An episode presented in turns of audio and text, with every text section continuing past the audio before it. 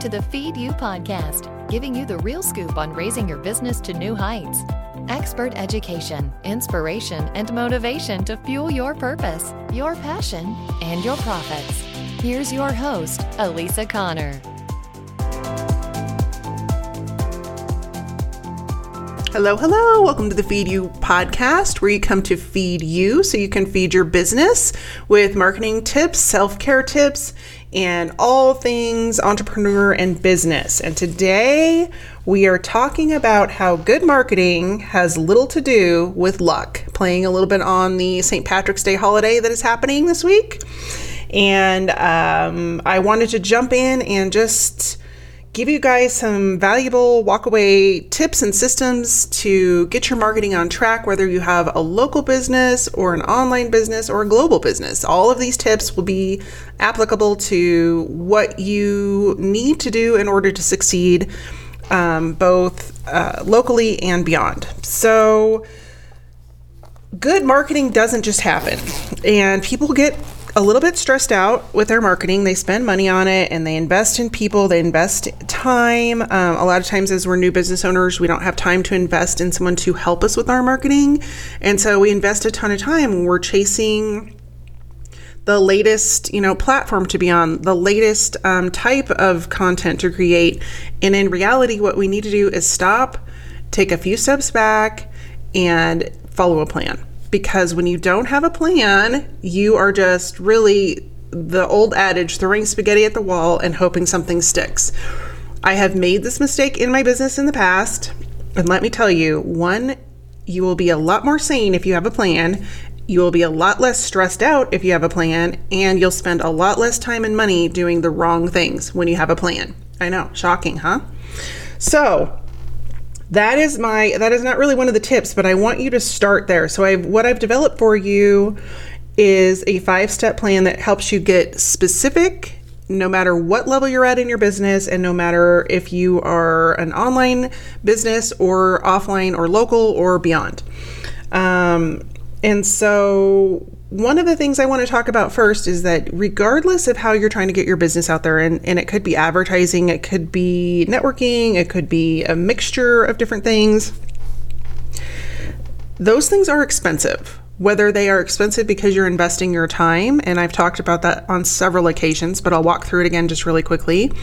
But also, um, if you're running any type of advertising, so if you are for example, advertising in a local publication, like um, I'm trying to think of the the magazine that comes in the mail here, but there's a magazine that has all of these different businesses in it. You've got to one come up with a promotion to put into that magazine, so you're already dishing out money, whether it's a discount or a dollar off or you know a dollar amount off of your product or service but then you're having to pay to show up in that magazine. And let's face it, most people don't look at those. Um, and if they do, you're in the mix with how many competitors on how many pages. And so it's really a crapshoot on whether or not somebody picks that up, rips out the coupon, and comes to see you. And then, even more so, do they come back? Um, and so advertising is expensive in that way that you've got to pay, you know, whether you're creating your own.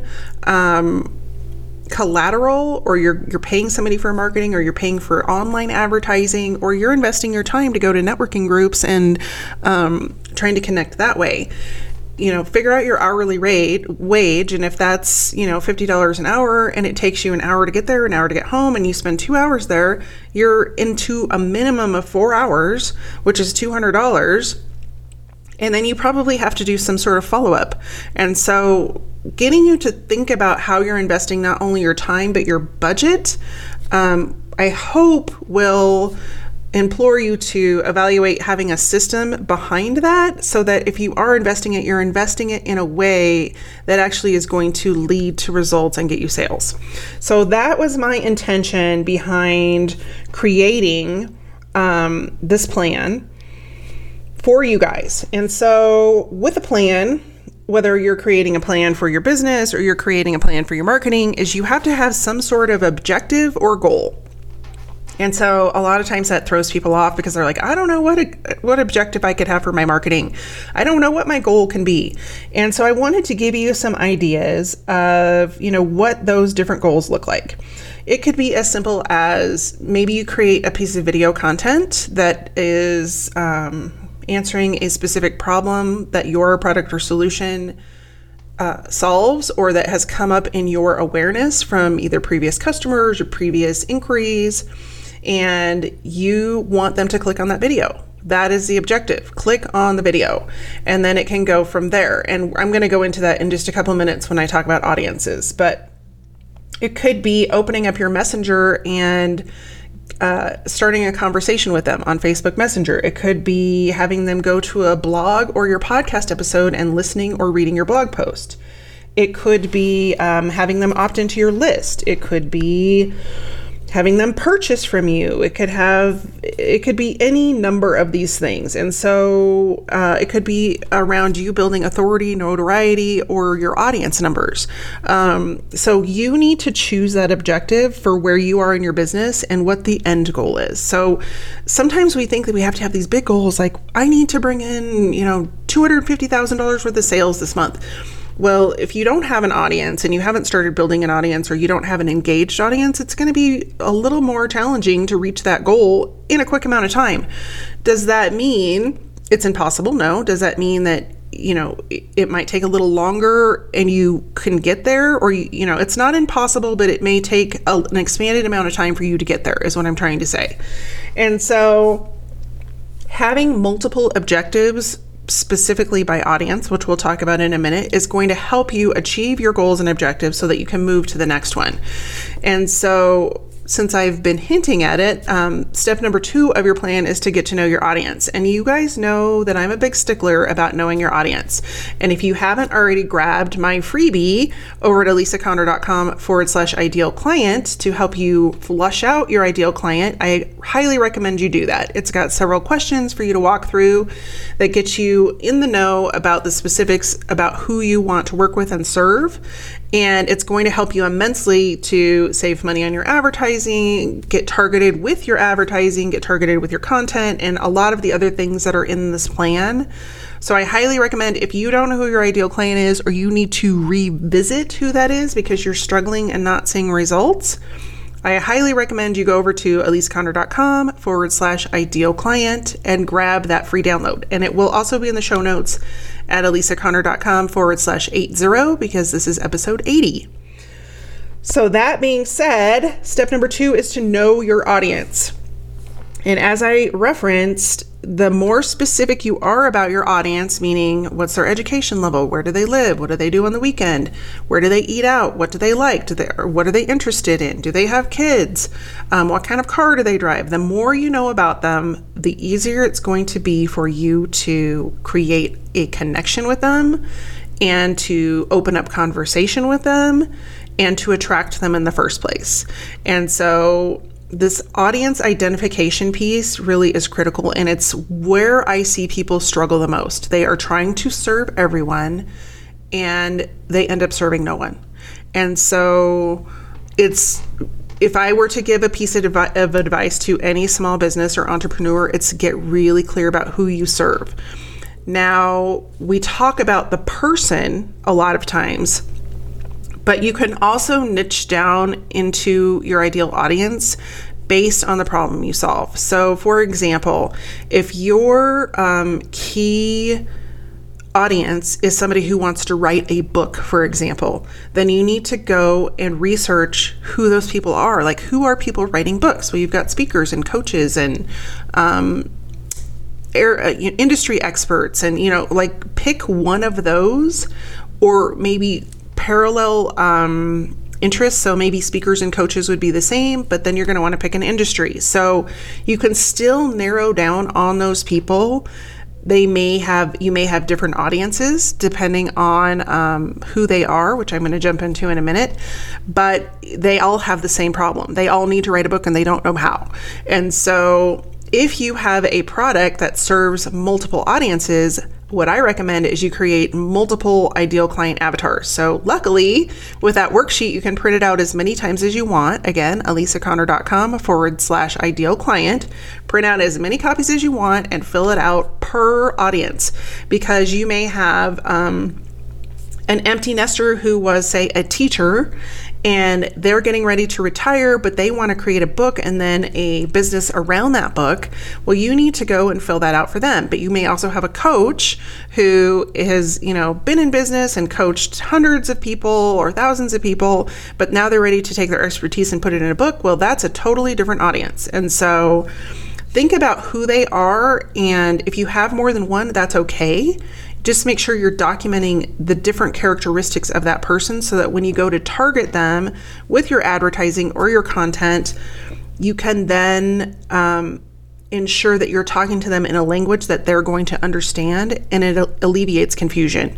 It creates more clarity for you and it also enables you to segment them into um, areas that they have shown interest. So, when you have the ability to um, create some segmentation, you have the ability to create custom content for them. And we're going to get to that in just a minute. That's another tip. So, I wanted to give you a quick example of what this would look like. So, if you were, for example, a winery, a local winery, and you had multiple audiences, you may want to fill out an ideal client uh, worksheet for each of these. So, you may have um, people that are getting married. And so in that avatar group, you may have um, people that need your wine at their wedding, or they may be having a bachelorette party. So, you know, wedding party or even wedding. Um, vendors so people that would be associated with with weddings so you've got like the florists and the caterers and all those different people those may be people that are in that audience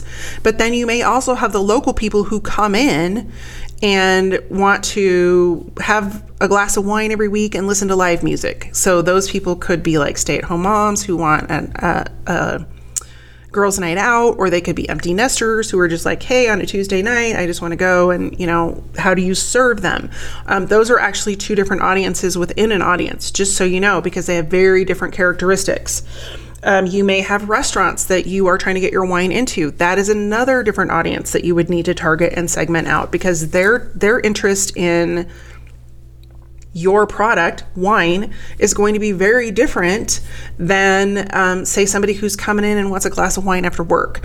The restaurant tier is going to want to know how it pairs with their food and how they can upsell it with, um, you know, with the pairings and all those different things. And so, um, when you're targeted with your market, it makes it really easy for you to create content because you're not going to deliver the same content for the restaurant audience as you are for the people that are coming in off the street to enjoy your beverage.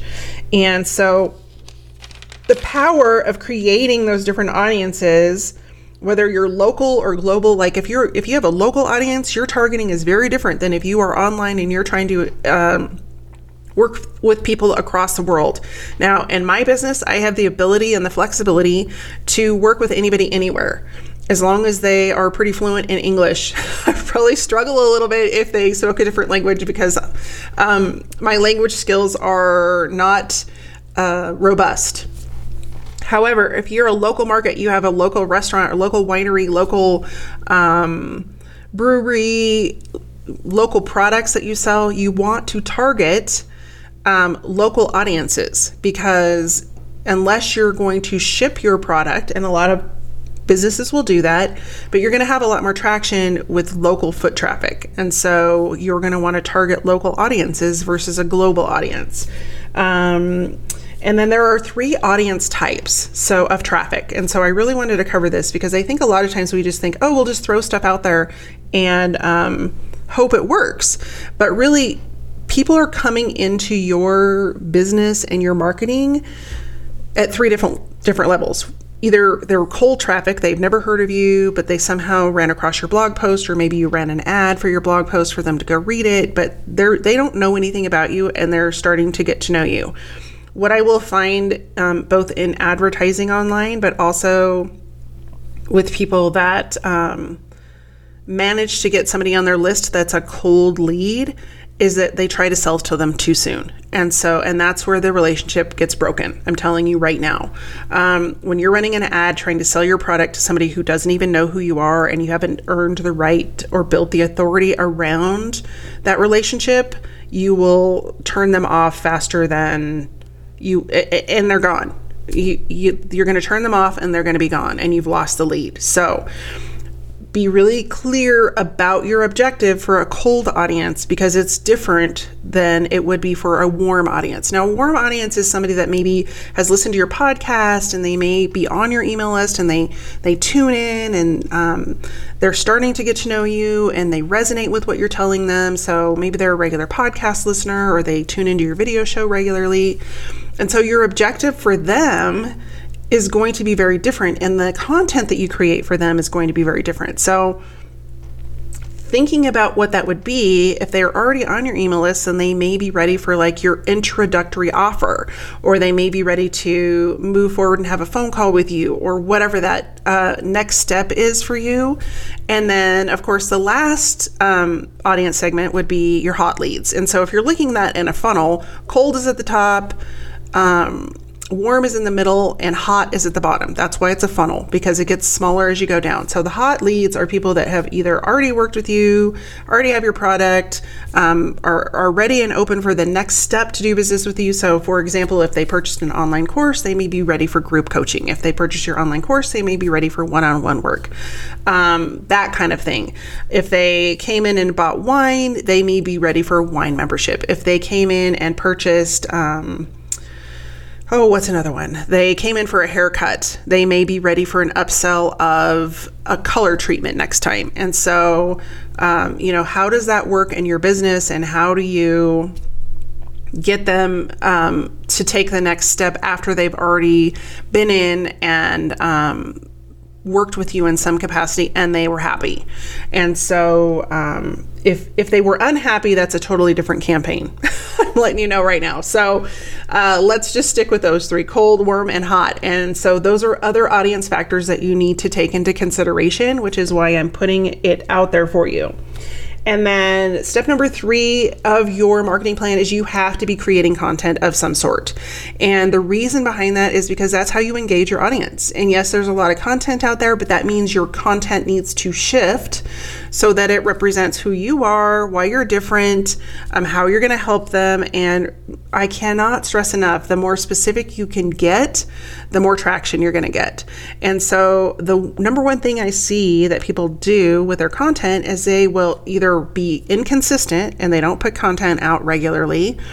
Um, and then they show back up and nobody's there. They're talking to crickets, or they're creating content that their audience doesn't like to consume. And so, for example, if you have people that are maybe baby boomers or even Gen X, those people don't necessarily want to listen to a Facebook Live, but they do like to read blog posts. And so, showing up that's another reason it's really important to know your audience is you know where are they showing up when are they showing up and why are they showing up because if you're creating content on linkedin that's about happy hour the chances that people on LinkedIn are going to resonate with that are pretty slim because most people on LinkedIn are there for business purposes, whether it's looking for a new job or they're trying to grow their company.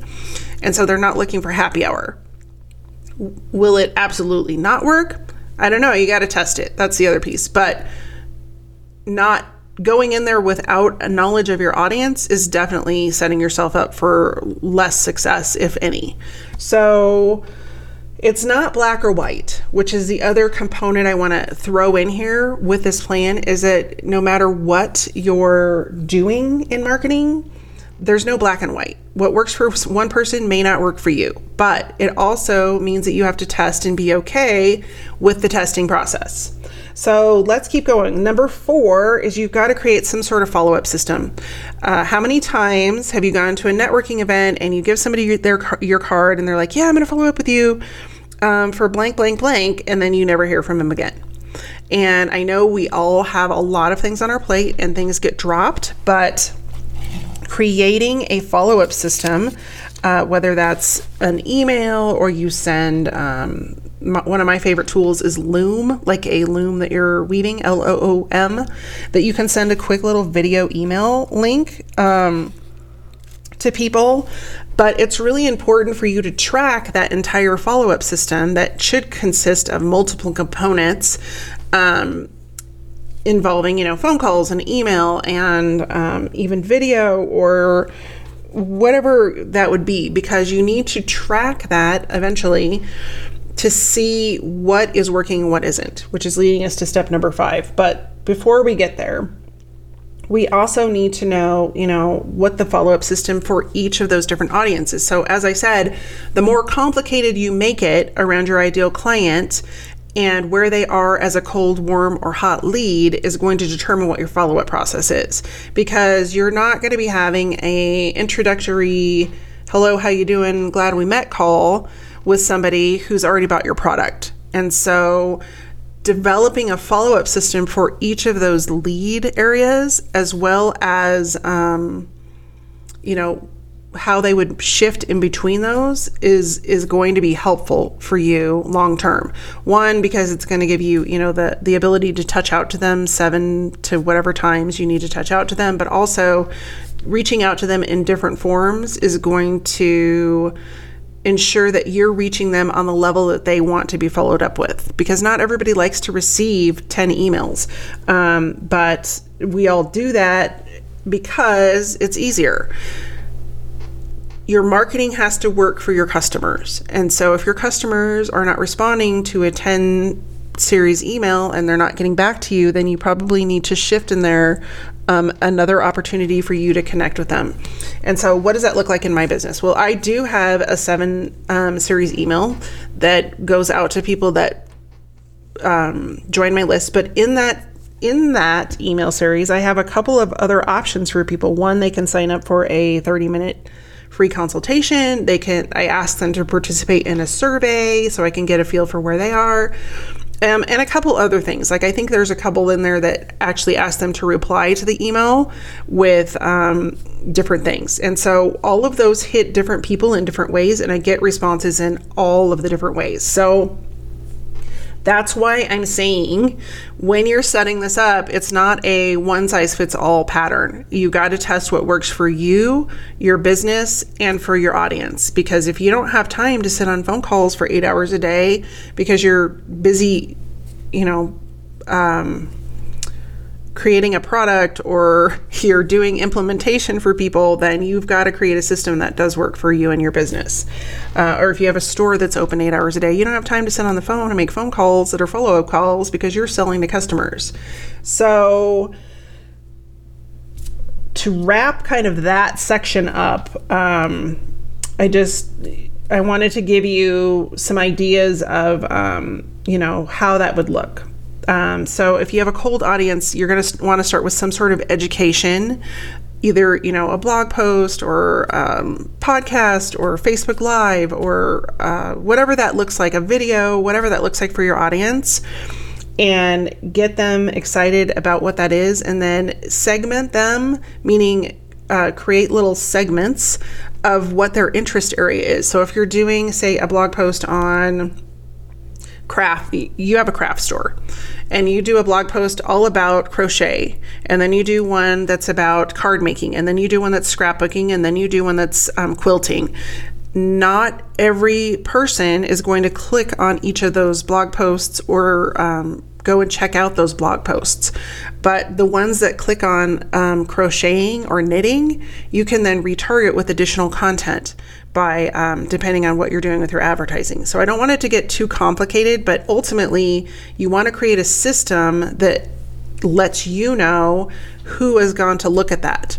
And um, when you do that, then it it's easier for you to retarget them. And I know you guys have gone through this experience. So let me walk through it um, in a way that may make more sense because you've been the consumer.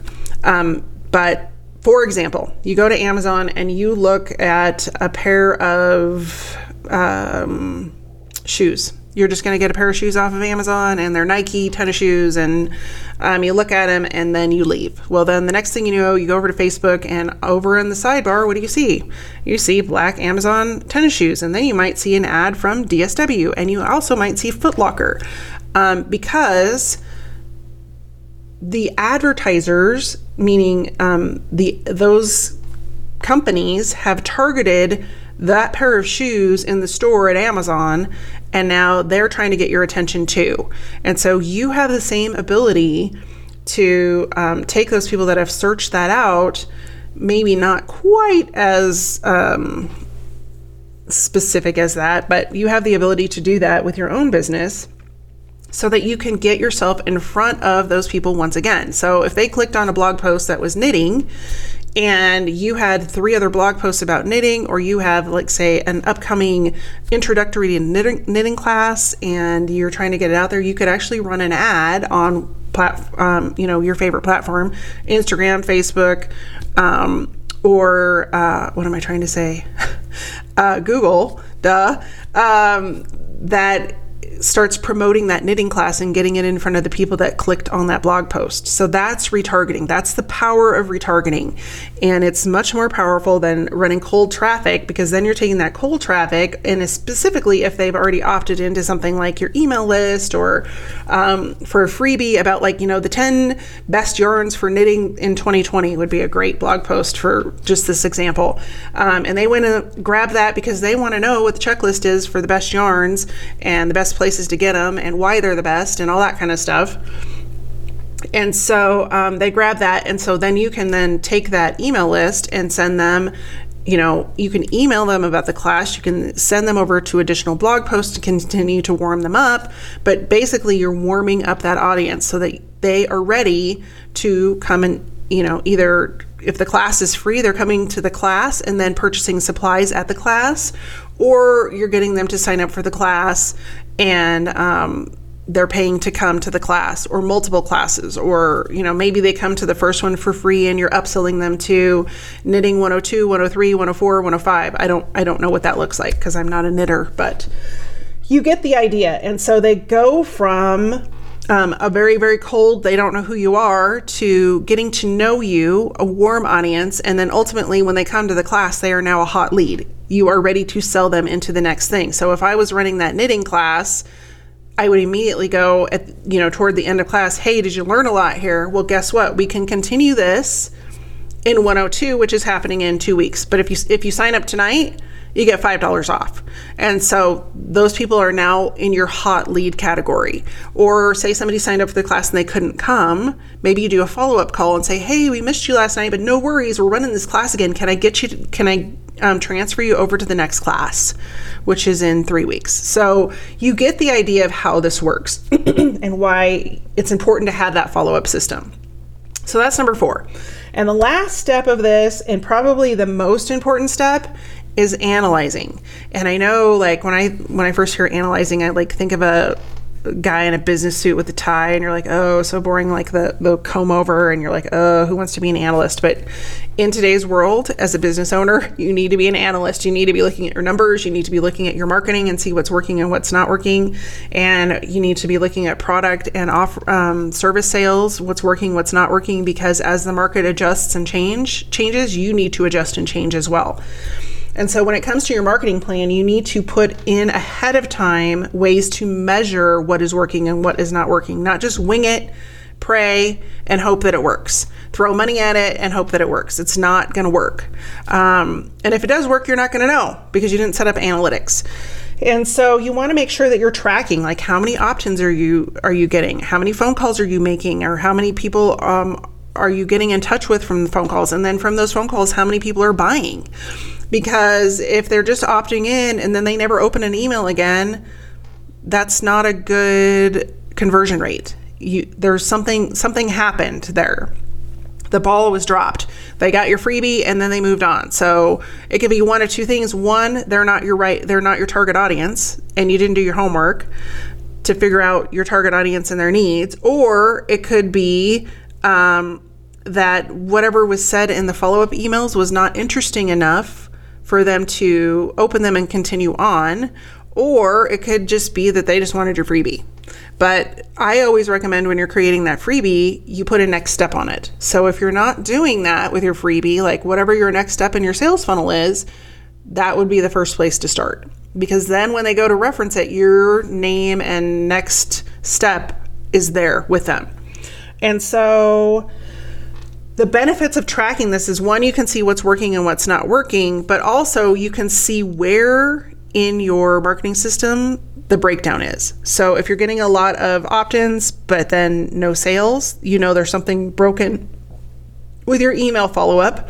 Or um, if you're getting a lot of opt ins and then you have people um, making follow up calls for you, or you're making follow up calls and it's not leading to sales, then you know the phone call piece is broken. Um, so you get the idea. Like you have to track what is and isn't working. And the same goes for like if you have a restaurant and say your opt-in is a free um, what what comes to mind is actually a local brewery so if you have a brewery and you are doing grand opening and you decide that you know for the first 100 customers in the door that sign up for you know whatever special you know new customer special um, they're going to get a free engraved beer mug with a brewery name and so um, you now have those people's email because they have to sign up to get the coupon for the free beer mug. But then the next step is this is where everybody drops the ball.